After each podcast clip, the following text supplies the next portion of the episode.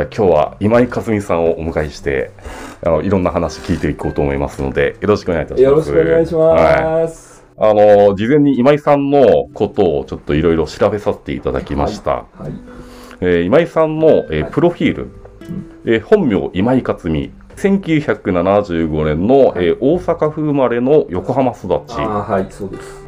1998年東京都にある成蹊大学日本文学科を卒業あ、そう、文学部日本文学科ね。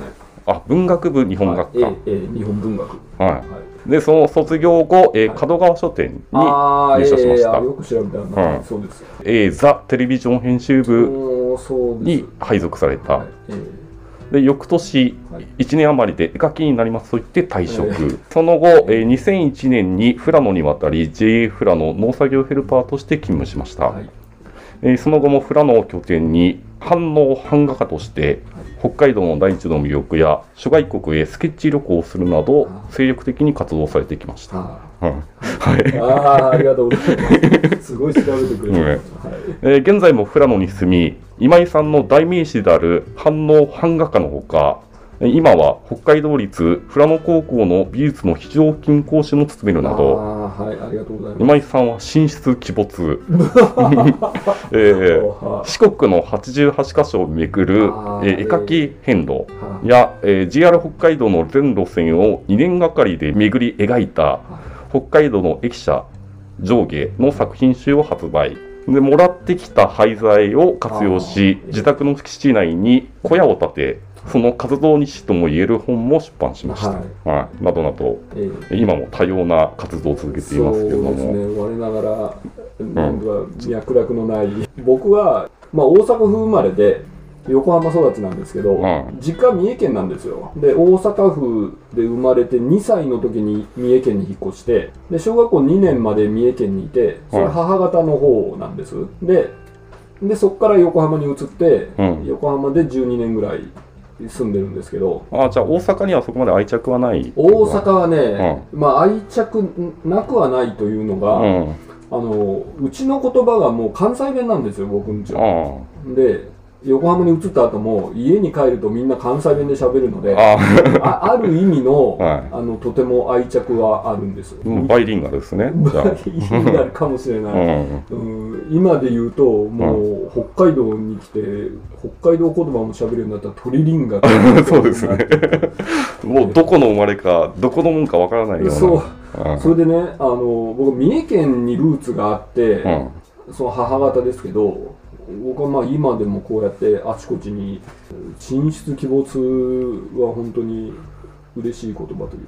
僕忍者が好きでして。あ伊賀伊賀なんですよ。まさにその三重県も伊賀で、は先祖をたどると僕は忍者なんじゃないかな。先祖のいはい。こう家系図っていうものがないんですよ。うんうんまあそうですよ。忍ばないといけないからね。そうそう、はい。なのでは僕もたどったことはないんですけどもしかしたら忍者かだったらいいかな。ちょっと今目が輝きました忍者と聞いてはい、でまあえっ、と東京都にある成蹊大学。うん。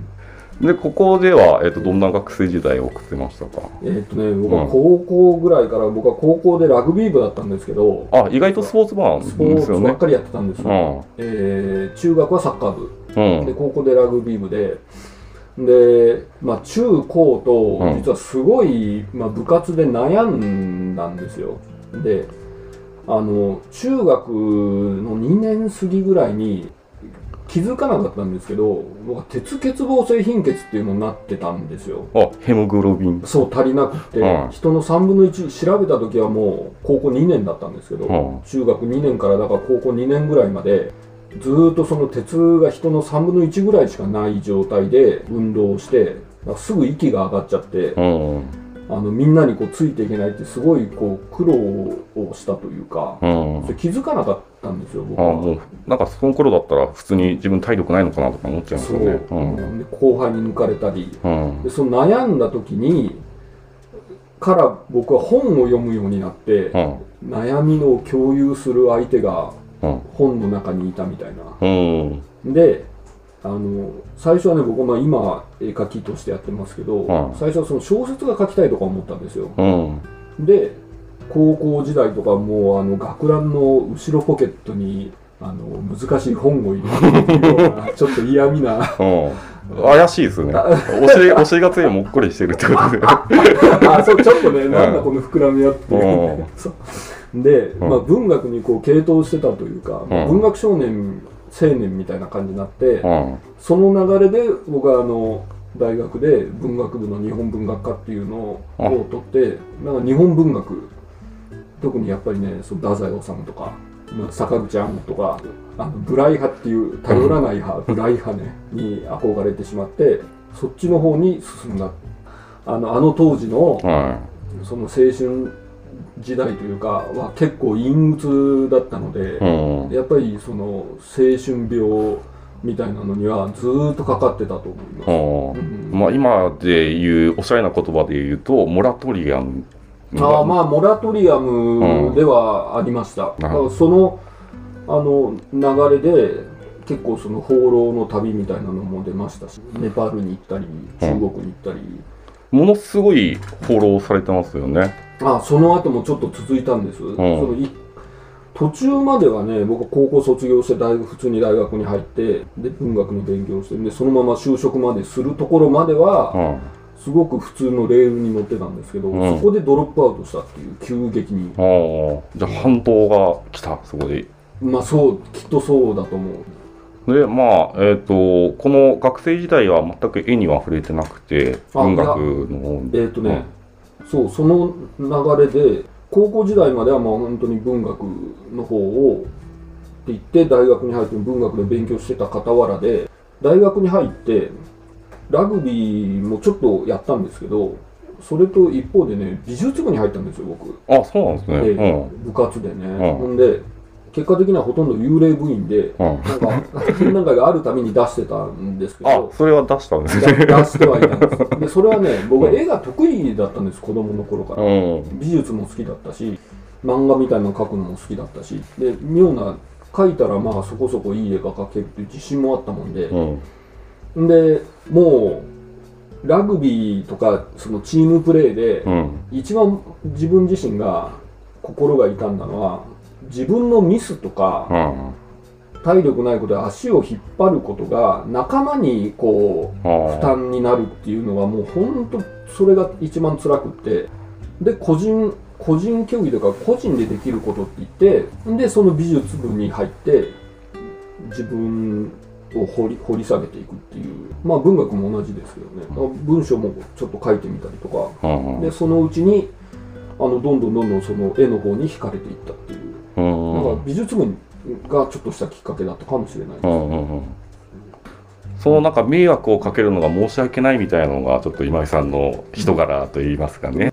いやほんと深刻な問題でやっぱりもう一生懸命みんな走って走ってやっと掴んだ自分たちのマイボールうをん。ポロッと落としてしまうとか、うそれでまた苦労が水の泡ですからん。ね、そういうのはもうほんとつらかった。うん、だから今井さんはかなりこう繊細な、うん。人の中にいるとうん。すごくやっぱり和みたいなのを気にする方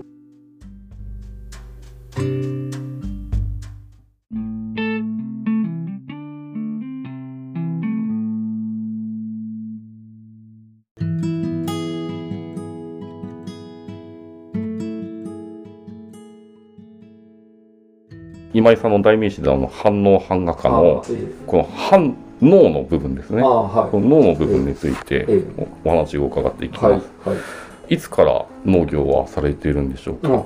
えーっとねその僕は農家ではないのであの一応その反応版画家って呼ばれてるその反応の意味はまあ農作業ヘルパーの延長というか今はもうその J フラノの農作業ヘルパーではないんですけど、まあ、こっちの言葉で言うデメンさんというかあのまあ常に農作業の手伝いを行ってる人みたいな。で鳥沼にあるスイカ農家さんにあのずーっと行ってるんですよね。それはまああのヘルパー的なあの赤い家ですよね。赤いスイカをモチーフとしたはい。モカ動画赤い。あ、あれはスイカモシーあそれはちょっと僕も 定かではないんですけど。ひときわちょっと目を引く。かなりはい。あそこですね。レッド。なはい、はい。そう、えーそれで農作業ヘルパーみたいなことは先ほどご紹介いただいたように2001年からあのヘルパーでやってきてで僕は2001年と2004年の2回あの農作業ヘルパーをやっててその20022003年は世界を放浪してたっていう絵絵を描く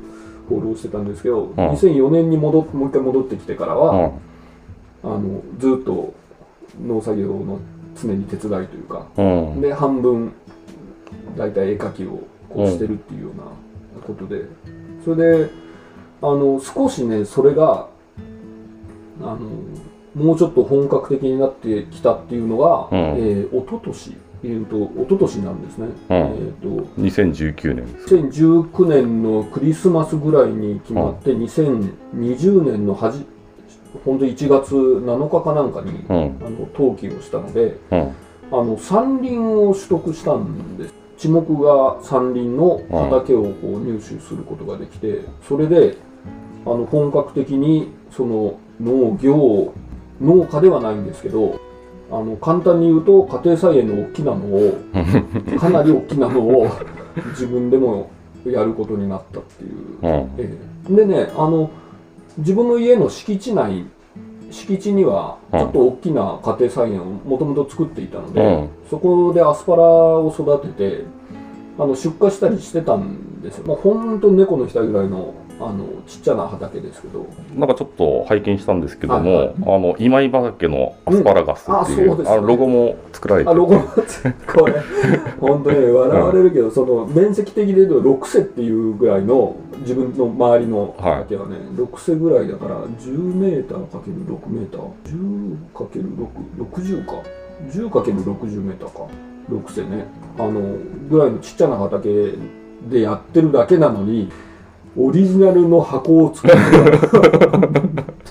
ようやるなって。いやこれもね毎年楽しみにされてる方もいらっしゃるまあんで、ね、はい、いてくださるのは本当に痛いというか、うん。まあおそらく周りの農家さんが見たら、ようやるね。ちっちゃなので。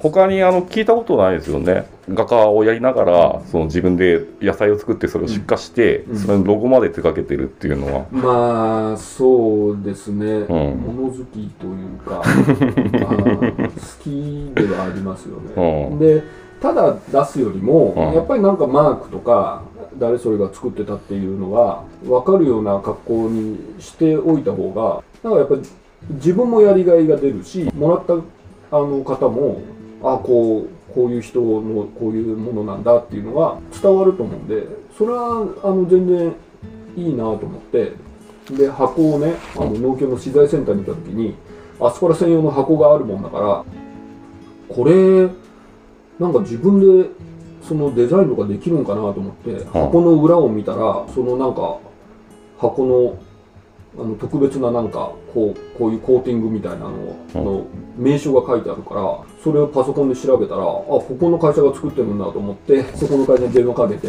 オリジナルの箱できるんですかとかへ聞いてえみたらうん。できますよっていうことでっていうまああやればできるじゃんっていう。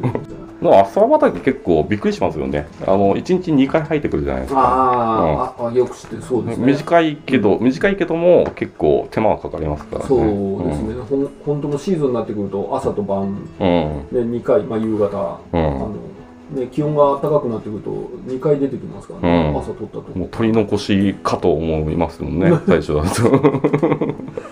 あのそれでね、まあ、うん。珍しいのかもしれないんですけど、うん。あの富良野には公設市場っていうのがあってそれは誰でも登録できるんですけど家庭菜園で作ったものも出荷できるんですよ。あそうなんですね。そうそうへいうシステムになっててだからその僕も農家ではないんですけどちゃんと登録して出荷カードをうん。入手できればちゃんと出せてで朝のいその競りにかかるんですよあのマクドナルドのマクドナルドの向かい側。にある、ええああそこはそういう場所なんですね。そういう場所なんです。であの設定とか何もしなければ、うん。どんな値段でもあの必ず競り落としてくれるので、うん、あ。それはとっても我々みたいな人間にとってはいいシステムでだからそれで最初始めたんですよね、うん、うん。そうしてるうちに知り合いもなんかちょっとあの頼んでくれるようになったりして、うん。で細々とやってる自分はあの道の駅あの東山のうん。あそこの道の駅でうん。あ直売所ですね雫、うんうんうんであの去年初めて自分の作った作物を出したんですよ、そうなんだ。はへええ。い、ベーナスとか。エビくんちには？あの農家さんでちょあっとあの曲がりしてやったはいんですよね、はいはいはいあはーでもそういうのってやりがいになるでしょいそうですね。楽しいっていうか。ううん。んなんか家でも家の中でもいろんな作物をやってるんですけど、うんうんうんうん。まあ一番優先するのが食べれるやつ。そう、う んあのハーブとか結構好きですね。自分でね。そう、ううん。あの自分でそうやって撮って、まあ、放送したりして化したりしてっていうで、まあ、注文を受けてとかっていううん。一連のことをやってるとやって初めてその農家さんのなんか仕事ってこういうもんなんだっていうのは少し分かったんですよ僕は。うん。それで注文を受けるとねやっぱすごくプレッシャーがかかる。取れなかったらどうしようとかそういうのを農家さんって抱えてやってるんだなっていう。もちろんその注文だけでなくていろんなその肥料を買ったり前もっていろいろ使うものに費用をかけて、それがその取れなかったらどうしようとかそういう不安っていうのを必ず農家さん持っていてそういうのがほんの自分のようなほんのわずかな農作業でそういうのがすごく伝わるっていうあの自分も分かったので結構怖いっていうか。まあ、あの農作業ヘルパーだと繁忙期といいますか、うん。一番忙しいところでこうあんましこう複数の作業を経験しなかったりとかもするのでそのええ。一連の流れをやっぱ自分で経験するっていうのが、うんうん。あすごい大事なことですね。うん、そう。だからその農作業ヘルパーとかね、うん。収穫とかある一定の限られた仕事とかしないしかしないんですけど、ん。まあやっぱり農家さんたちはその収支収益とその出費とかも計算したりとかなんか僕は全くその自分の好きに箱を作ったり デザインをしたりとかうん。そういうのだってやっぱりねなんか設備投資というか、うん。お金はかかるもんですから、うん。僕は趣味みたいなんで いくらでも好きにこうなんかやりたい放題やってますけどやっぱそんな使っていい部分と使うん。っちゃダメな部分もあるでしょうし難しい部分も感じたりすることがありますね。うん